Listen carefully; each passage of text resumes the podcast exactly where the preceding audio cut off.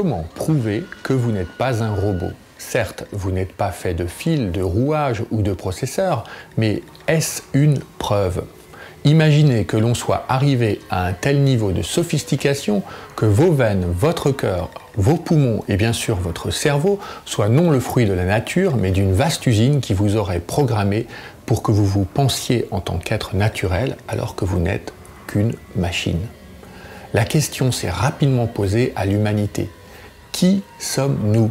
Qui nous a fabriqués Qui a fabriqué le premier homme? Comment Puis une autre idée a surgi. Pourrions-nous nous-mêmes fabriquer nos propres créatures, des serviteurs qui nous permettraient de nous soustraire aux tâches fastidieuses ou dangereuses? Pas bête le net vous amène à la découverte des robots.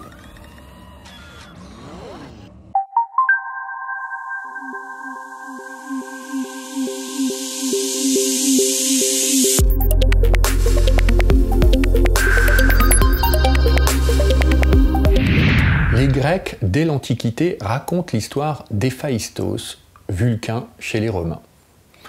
Dieu du fer et du métal, il aurait fabriqué des servantes de métal et d'or, intelligents, pour remplacer les hommes créés par Zeus et Jupiter.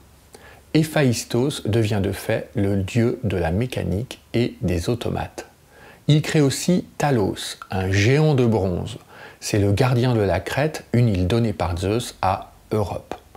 Son seul point faible était au niveau de la cheville, où un défaut laissait apparaître une veine. Les Argonautes décident de combattre Talos. Péas, aidé par Médée, s'attaque à ce point faible et laisse échapper du monstre d'acier l'Achor, sorte de sang des dieux. L'ancêtre des robots est vaincu. Héphaïstos, encore lui, crée à la demande de Zeus la femme pour se venger des hommes et de Prométhée qui lui avait volé le feu. Chaque dieu confère alors à cette femme, prénommée Pandore, une qualité.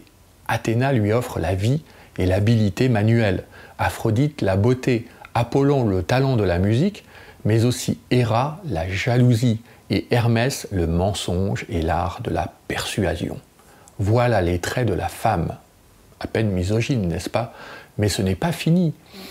La femme, Pandore donc, est envoyée aux hommes avec une boîte qui ne doit en aucun cas être ouverte. Elle contient tous les maux de l'humanité vieillesse, maladie, guerre, famine, misère, folie, tromperie, passion, orgueil, mais aussi l'espérance. Évidemment, Pandore, beaucoup trop curieuse, comme toutes les femmes, ouvre la boîte et disperse tous les maux sur Terre. Elle a juste le temps de refermer la boîte avant que ne s'échappe l'espérance interdite aux hommes pour toujours. Dans la mythologie juive, il y a l'histoire du golem. C'est un être fait d'argile, dépourvu de libre arbitre et façonné pour défendre et assister son créateur. Sur le front du golem est inscrit en hébreu Emet, ce qui veut dire la vérité. Chaque vendredi, la veille du Shabbat, le rabbi Loé doit désactiver le golem pour qu'il ne travaille pas. Mais un jour, il oublie et le golem risque de se retourner contre son créateur. Le rabbi doit l'éliminer rapidement. Il efface la première syllabe du front d'argile du golem. Emet devient Met, qui signifie la mort, et le golem s'écroule. Dans la Bible même, si le premier homme, Adam, est fabriqué par Dieu, Ève est fabriquée avec la côte d'Adam. Bref, vous voyez, la fabrication d'un double de l'homme est une question qui nous taraude depuis fort longtemps. Il est un peu exagéré de confondre la création de l'homme et la création d'automates ou de robots. Pourtant, dans un cas, comme dans un autre, c'est la question de l'origine du vivant qui est posée.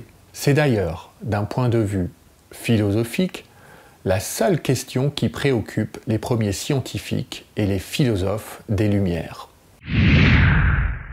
Les scientifiques vont reprendre les fantasmes des poètes et des religieux. Avant les Lumières, au XVIIe siècle, Descartes évoque les animaux-machines dépourvus d'âme, de conscience, purs automates animés. Les animaux réagissent à des pulsions, des stimuli extérieurs, par exemple l'odeur d'une proie ou d'un prédateur. Descartes pense même qu'un jour l'homme sera capable de créer une machine qu'on ne pourra distinguer d'un animal. le mécanisme philosophique est le prolongement de la réflexion copernicienne. De même que la Terre tourne autour du Soleil, de même que les planètes circulent dans l'espace, tous les phénomènes physiques s'expliquent par des chocs entre particules dotées de propriétés diverses, température, sphéricité, vitesse. Cette idée est en germe dès le XVIe siècle. Le poète Ronsard disait Les petits corps culbutant de travers, parmi leurs chutes en biais vagabondes, heurtés ensemble, ont composé le monde, s'entr'accrochant d'accrochements divers. La médecine naît de toutes ces réflexions. Elle s'intéresse alors au corps humain pour en découvrir les mécanismes. C'est bien cette démarche scientifique-là qui est à l'origine de l'étude du corps humain, même si elle s'est évidemment plus tard détachée de cette vision réductrice. Au XVIIIe siècle, la métrie, Julien Offray de la métrie, radicalise même cette approche en postulant que l'homme lui-même est une machine. L'esprit humain n'est qu'une suite organisée de matière dans le cerveau, dit-il. La métrie rejette l'idée dualiste, un esprit et un corps, pour une approche moniste de l'homme. L'homme ne fait qu'un, esprit et corps forment la même réalité, ce qui le conduit inévitablement à rejeter l'idée de l'existence d'un Dieu. L'approche mécaniste donne alors naissance à la science des automates, si l'homme, ou du moins l'animal, est une machine, alors il doit être possible pour l'homme d'en fabriquer.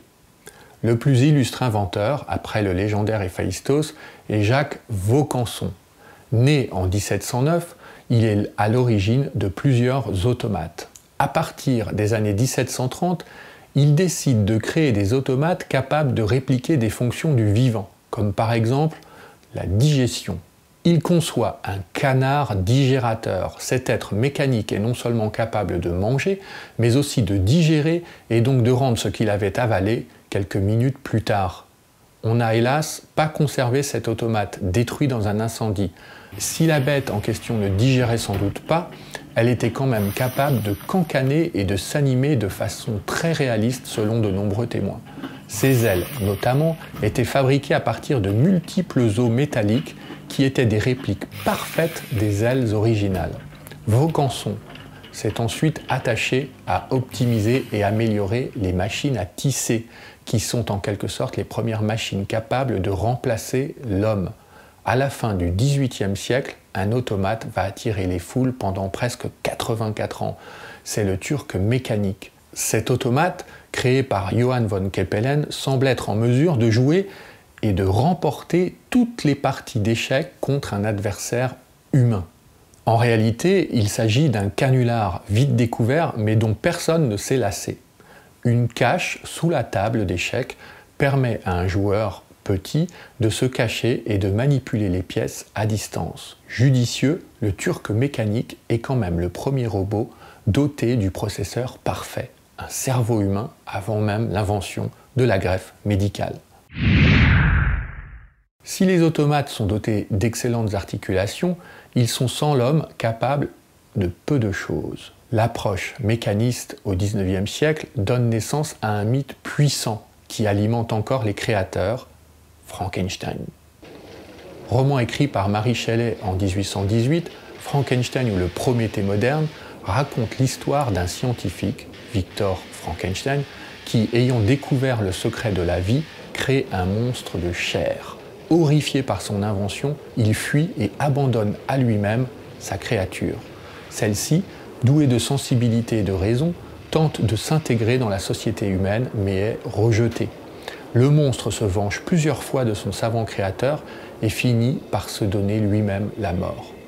Film, bande dessinée, théâtre, ballet, le mythe de Frankenstein a connu un succès foudroyant et a largement conditionné notre perception des créatures fabriquées par l'homme.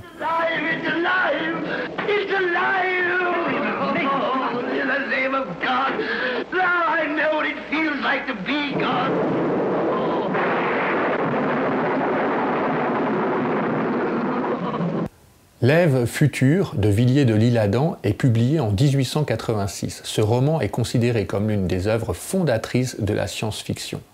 Il est le premier ouvrage à utiliser le mot androïde dans son acception actuelle. L'histoire est aussi un chef-d'œuvre de misogynie.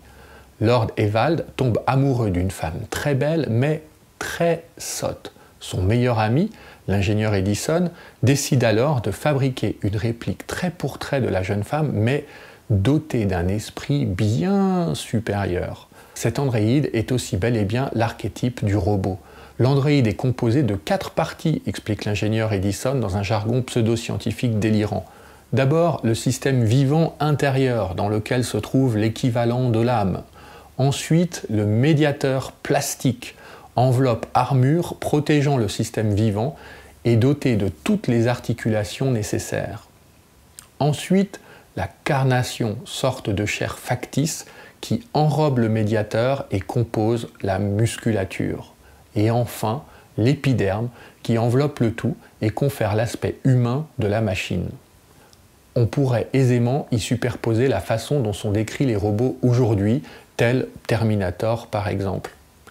Comme Frankenstein, l'androïde périt.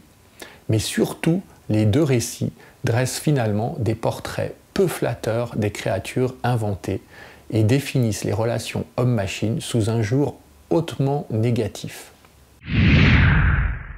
Il faut partir à l'est de l'Europe, en Tchécoslovaquie, pour voir apparaître le mot robot et les premiers robots modernes.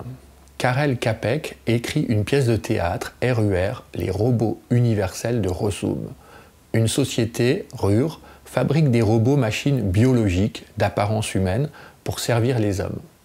Pour les perfectionner, les rendre plus efficaces et plus autonomes dans leurs tâches, les ingénieurs les dotent de sensibilité et d'intelligence. Au bout de dix ans, les robots se révoltent et anéantissent l'humanité. Robot vient du tchèque robota, signifiant corvée. Rob signifie esclave en slave ancien. Rabota signifie travailler en russe et robotnik désigne l'ouvrier. La pièce connaît un certain succès et est jouée en France, traduite en français et en anglais. Elle a certainement influencé la plupart des auteurs de science-fiction et en tout cas, elle lègue le mot robot. On le voit, les robots sont généralement conçus pour assister leurs créateurs. Les hommes-machines naissent au même moment où l'on assiste à l'industrialisation de nos sociétés. On se souvient de Charlie Chaplin et des temps modernes qui critiquent la transformation de l'homme en machine. Parallèlement, donc, les ingénieurs inventent des machines, certes limitées dans leurs tâches, mais capables de remplacer l'homme, ou du moins de l'assister. Reconnu comme le père fondateur des robots humanoïdes, d'apparence humaine, Isaac Asimov invente la robotique et ses lois. Au travers d'un cycle de nouvelles et de romans, qui demeure la référence ultime à la fois préhistoire et future de la robotique, Isaac Asimov définit le rôle des robots dans notre société. Même si Asimov juge de piètre qualité la pièce de Capek, on notera quand même que sa démarche est une sorte de réponse au risque de destruction de l'humanité par les robots. Il imagine des lois, les lois de la robotique, censées garantir à l'homme que le robot ne se retournera jamais contre lui.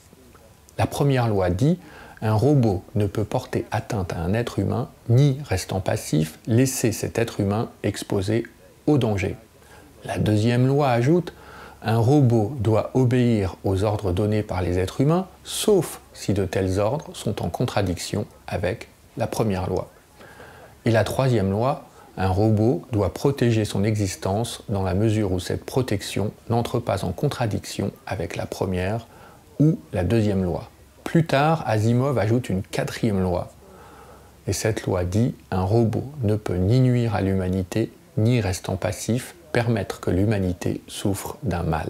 Toute l'œuvre d'Asimov sera ensuite construite pour imaginer toutes sortes de situations où ces lois pourraient être remises en question par les robots eux-mêmes. Asimov considère également que le mythe de Frankenstein domine toutes les autres représentations de la créature fabriquée par l'homme. C'est la raison pour laquelle une forme de racisme contre les robots, un a priori puissant, ralentira l'intégration des robots dans la société humaine.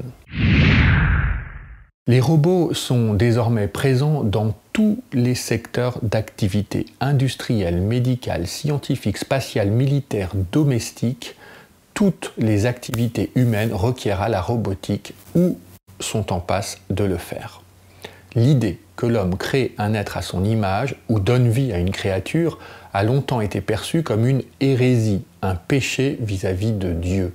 Seul Dieu aurait le droit de vie sur notre terre. Nous n'aurions pas le droit de fabriquer nous-mêmes de nouvelles créatures. Cette idée traverse la robotique, mais questionne aussi, dès que l'on débat, par exemple des manipulations génétiques ou de la procréation médicale assistée. La question du robot renvoie à la question de notre propre origine. Qui nous a créés a rapidement questionné l'homme? Découplée de la question de l'existence de Dieu, cette interrogation n'a plus guère de sens et l'on est en droit de répondre personne. S'ouvre alors un champ immense où seule notre propre éthique gouverne. A-t-on le droit de donner vie à des créatures, de les doter de perception, d'intelligence et d'émotion? Au progrès technologique qui rend possible cette création, ne doit-on pas opposer la morale et l'éthique? À tout le moins, on est en droit d'invoquer un principe de précaution. Qu'allons-nous créer? Saurons-nous mieux que le savant Frankenstein, que le sage Rabbi ou que la RUR dominer et rester maître de notre invention? Asimov pose régulièrement la question dans ses nouvelles. Les robots sont nos serviteurs, mais à partir d'un certain niveau d'intelligence, d'émotion et de perception, ne devrons-nous pas en faire nos égaux? Leur donner des droits Allons-nous développer une forme de racisme à l'égard de ces autres créatures, de ces autres nous-mêmes? Est-ce que cette question même a du sens face à une machine? Simule-t-elle l'intelligence? Est-elle intelligence Et l'ultime question, les robots ne seraient-ils pas plus sages que nous pour gouverner le monde?